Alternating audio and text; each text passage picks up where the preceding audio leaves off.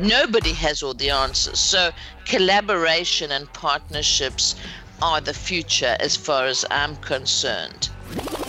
The minute people find their passion and their purpose, they become an entrepreneur. I look now for people with passion, commitment. You can learn the other stuff. The number of people you employ is not important. It's the impact that you're making in the world that's important. Hey everyone, welcome to Korn Ferry's Goliath Meet David podcast. I'm your host, John Palumbo, and I'm here with my co host, Cynthia Stuckey from Korn Ferry. Hi, Cynthia. Hi, John. Now, we created this podcast for all you executives out there, especially those of you from big enterprise companies, from the Goliaths, um, who are interested in learning how those how those Davids, those leaner, more nimble startups and their founders operate. Since since they've found ways to do things like convey their mission across their organizations and beyond, uh, foster an entrepreneurial spirit, even attract talent that a lot of larger companies have trouble attracting. So there's a, there's a lot to admire and, and learn from these Davids, which is why there's so many books and articles and blogs um, out there that are focused on this topic. The thing is, a lot of that information tends to bombard you with bullet points or, or, or, headlines about what you can do to act like a startup. And while that's all well and good, we wanted to do things a bit differently. And we wanted to speak directly to startup founders and executives and ask them the questions that Goliaths really care about. In fact, a lot of the questions that we're asking were submitted by, by Goliaths that are out there. So, um, so simply put, you're, you're going to get information that you really want straight from the horses or the David's mouths. Um, so let's get to it. For this episode, our David is Sarah Collins. Hi, Sarah. Thanks for being here. Hi, John. Hi, Cynthia. Thank you very much for having me. So, Sarah is the founder and CEO of Wonderbag, which was chosen as one of Time Magazine's 50 genius companies. Uh, just definitely pay a visit to wonderbag.org and learn all about her company. Um, and, and what we're going to do is ask Sarah a bunch of questions about her company's best practices and strategies across all different areas that Goliaths are really interested in learning. Um, okay, so so let's get started. So Sarah, I think I think a good way to kick things off would be for you to tell us a bit about your company and your background. So, um, you know, I grew up in a, a very wild and sort of feral environment, I suppose. I, I grew up in apartheid South Africa. My parents lived the the epitome of um, how South Africans lived in those days. We were brought up um, by our nannies. I learned to speak English when I was seven. You know, our parents were drinking gin and tonics and, and much more interested in all of that than children.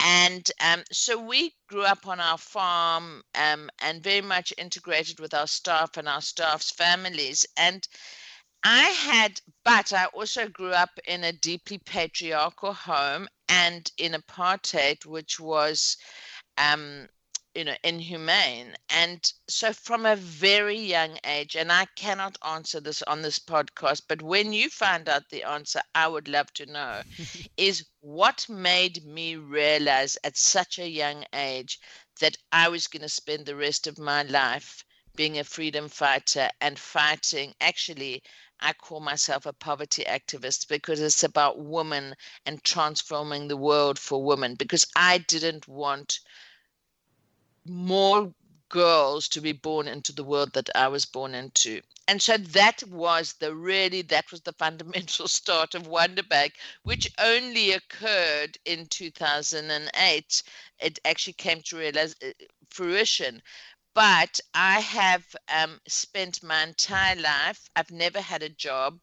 I've never I mean, I've never had the luxury of a desk or being employed. That's like so glamorous to me. I've always had social enterprises which are around um, community development and tourism. I started the first woman horseback safari business in Africa.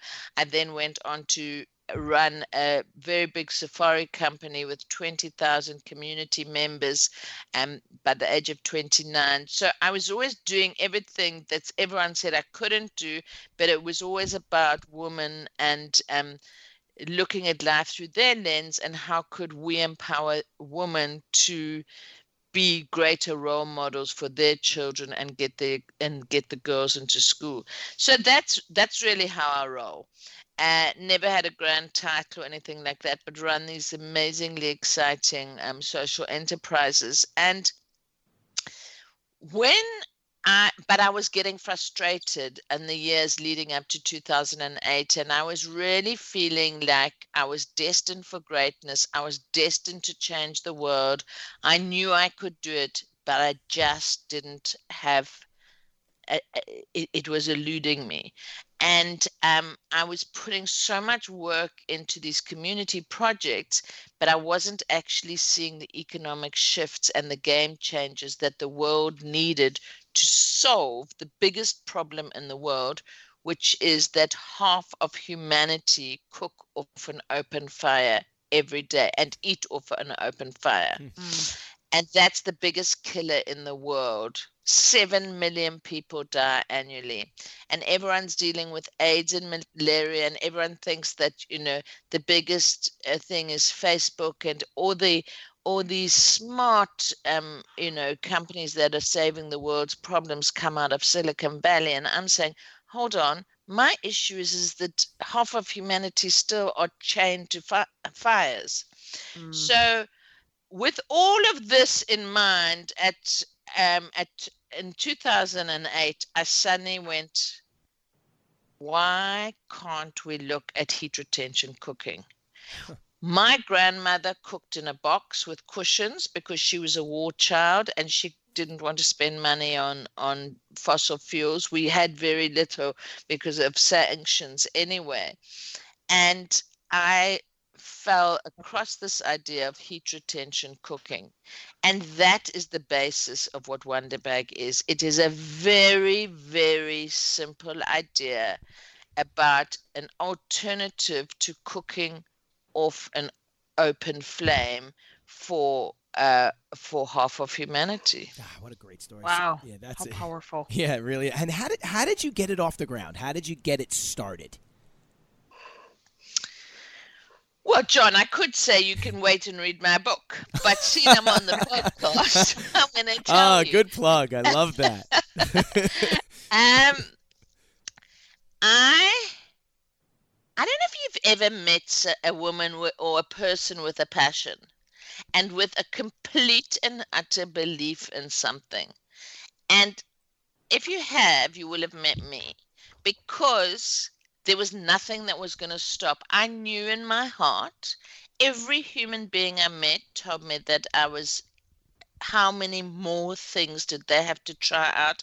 How many more things did they have to do surveys on with their gardeners and their and um and in their own homes and whatever? You know, they were like, what's making this different? And I, because I, you know, run earthworm farming businesses and um huge uh, repurposing and and garbage and all different things. And so when Wonderbag came along, I I knew in my heart that this was the game changer and that my life would never be the same. Hmm. What I didn't know was that I was actually jumping out of an airplane with not no parachute, but literally no knowledge, no parachute, no not even knowing where the earth was, where I was going to fall, how I was going to get there. And you know, you'd think 11 years later I wasn't still in free fall, but it's been that journey of building that parachute as I go. Um, so I knew all I had to do was start making wonder bags and selling them. So I went to the I went to three markets a week, one um in, in different um uh, eco sort of uh, so one in in townships where you know there was a lot of um, people eating goats heads and unusual food and then one in a smart sort of middle class um, area and then one in a rural area.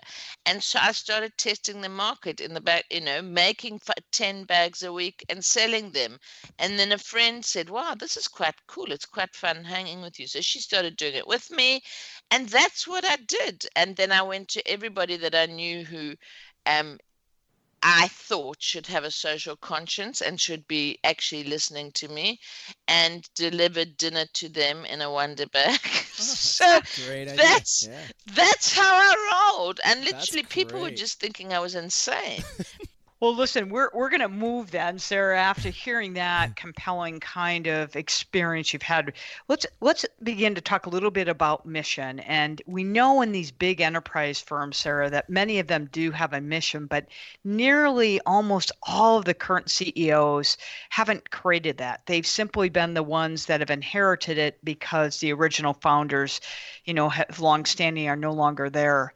So the mission is often one they inherit. It's um, for a legacy legacy mission to remain effective, CEOs now must be able to communicate this kind of mission clearly and effectively through modern channels and communicate it to the corporate employees on a frequent basis. But unfortunately, a lot of the surveys are showing us that executives in these big enterprise firms find that many of them think their companies lack a cohesive vision for the future. In other words, the CEOs are not doing a great job of communicating the firm's vision. And then there's the Davids. There's the Davids like you, and studies show that startups that flourish often have founders and CEOs who are mission driven and can rally the workforce and and join that um, that mission. Kind of with that in mind, how, how have you been able to go about rallying your troops and creating that dedicated passion for the company and even yourself as as you continue to grow and evolve your your business? You know, I think because Wonder Bag is something very unique. It is different. Mm. It's magical. It's not what people expect of a tech startup. We are a technology startup. I didn't come out of Silicon Valley. I came off a farm in KwaZulu Natal. Um, but we are leaning on ancient technology. The oldest cooking technology in the world is heat retention cooking. So we are bringing back a technology that is very relevant, if more relevant in the 21st century than it's ever been. And I think when your workforce are part of a solution that every bag is saving 10 t- trees in its lifetime. So we look at a, a mm. life of a bag as 10 years. You know, when you look at the impact of that bag, and to explain why, is when you put the food, usually if you're cooking beans, um, you will be cooking on an open fire for eight hours. Now you are only using that for 20 minutes, putting the pot inside the um, insulated bag, closing it, and leaving it to cook with and putting the fire out. So the mm. benefits of that directly on a woman in rural Africa who couldn't feed her family more than three times a week, and you suddenly seeing this spring up, it talks to people's inner purpose. Yeah.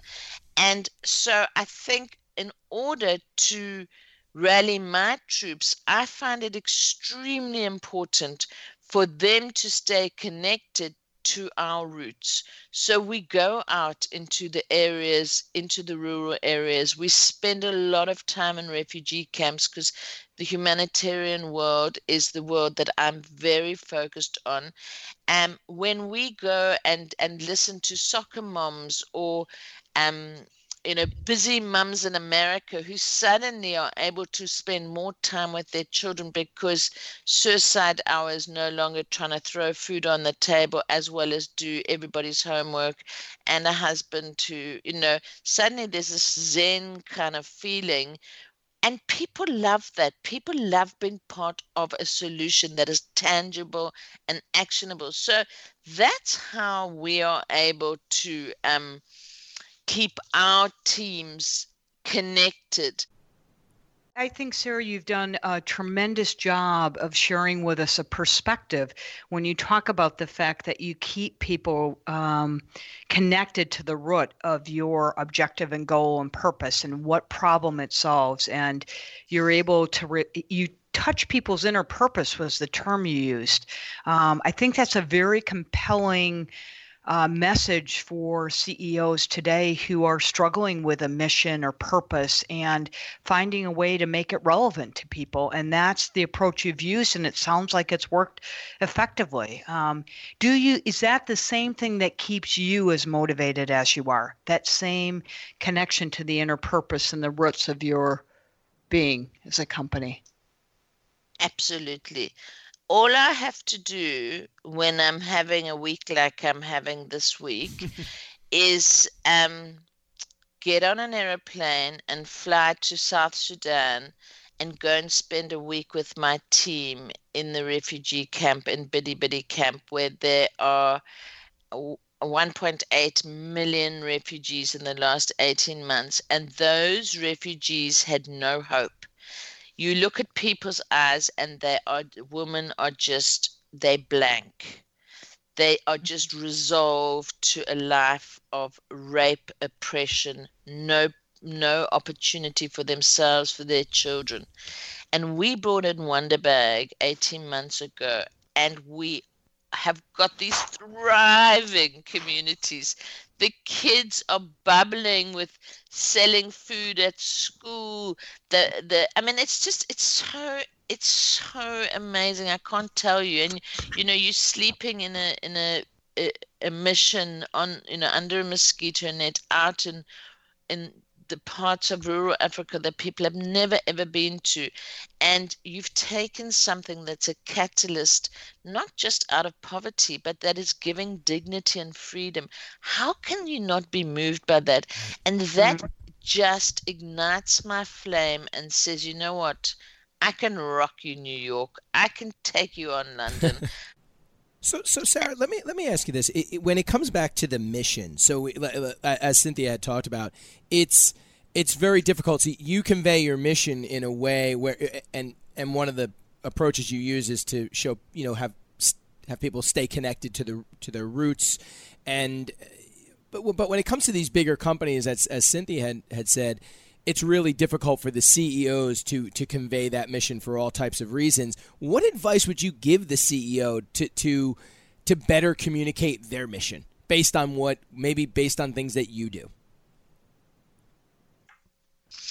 I would if I was a, if I could t- give some advice to the CEOs is commu- uh, c- communicate it on a personal level Hmm. Actually, bring it back to humanness. Yep. Because I think that if you can bring this back to a human connection, we are all struggling for human connection and our, our, sense of belonging in this world.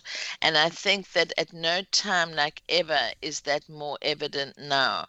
And I think with the advent of social media and all these other ways of of communicating and identifying and and distracting people from actually the fact that we are human and if a if a ceo can touch somebody's human humanness so it doesn't matter what product they're selling or what they are what their mission is but if they can bring it down into bite-sized chunks that actually has a connection with the human spirit.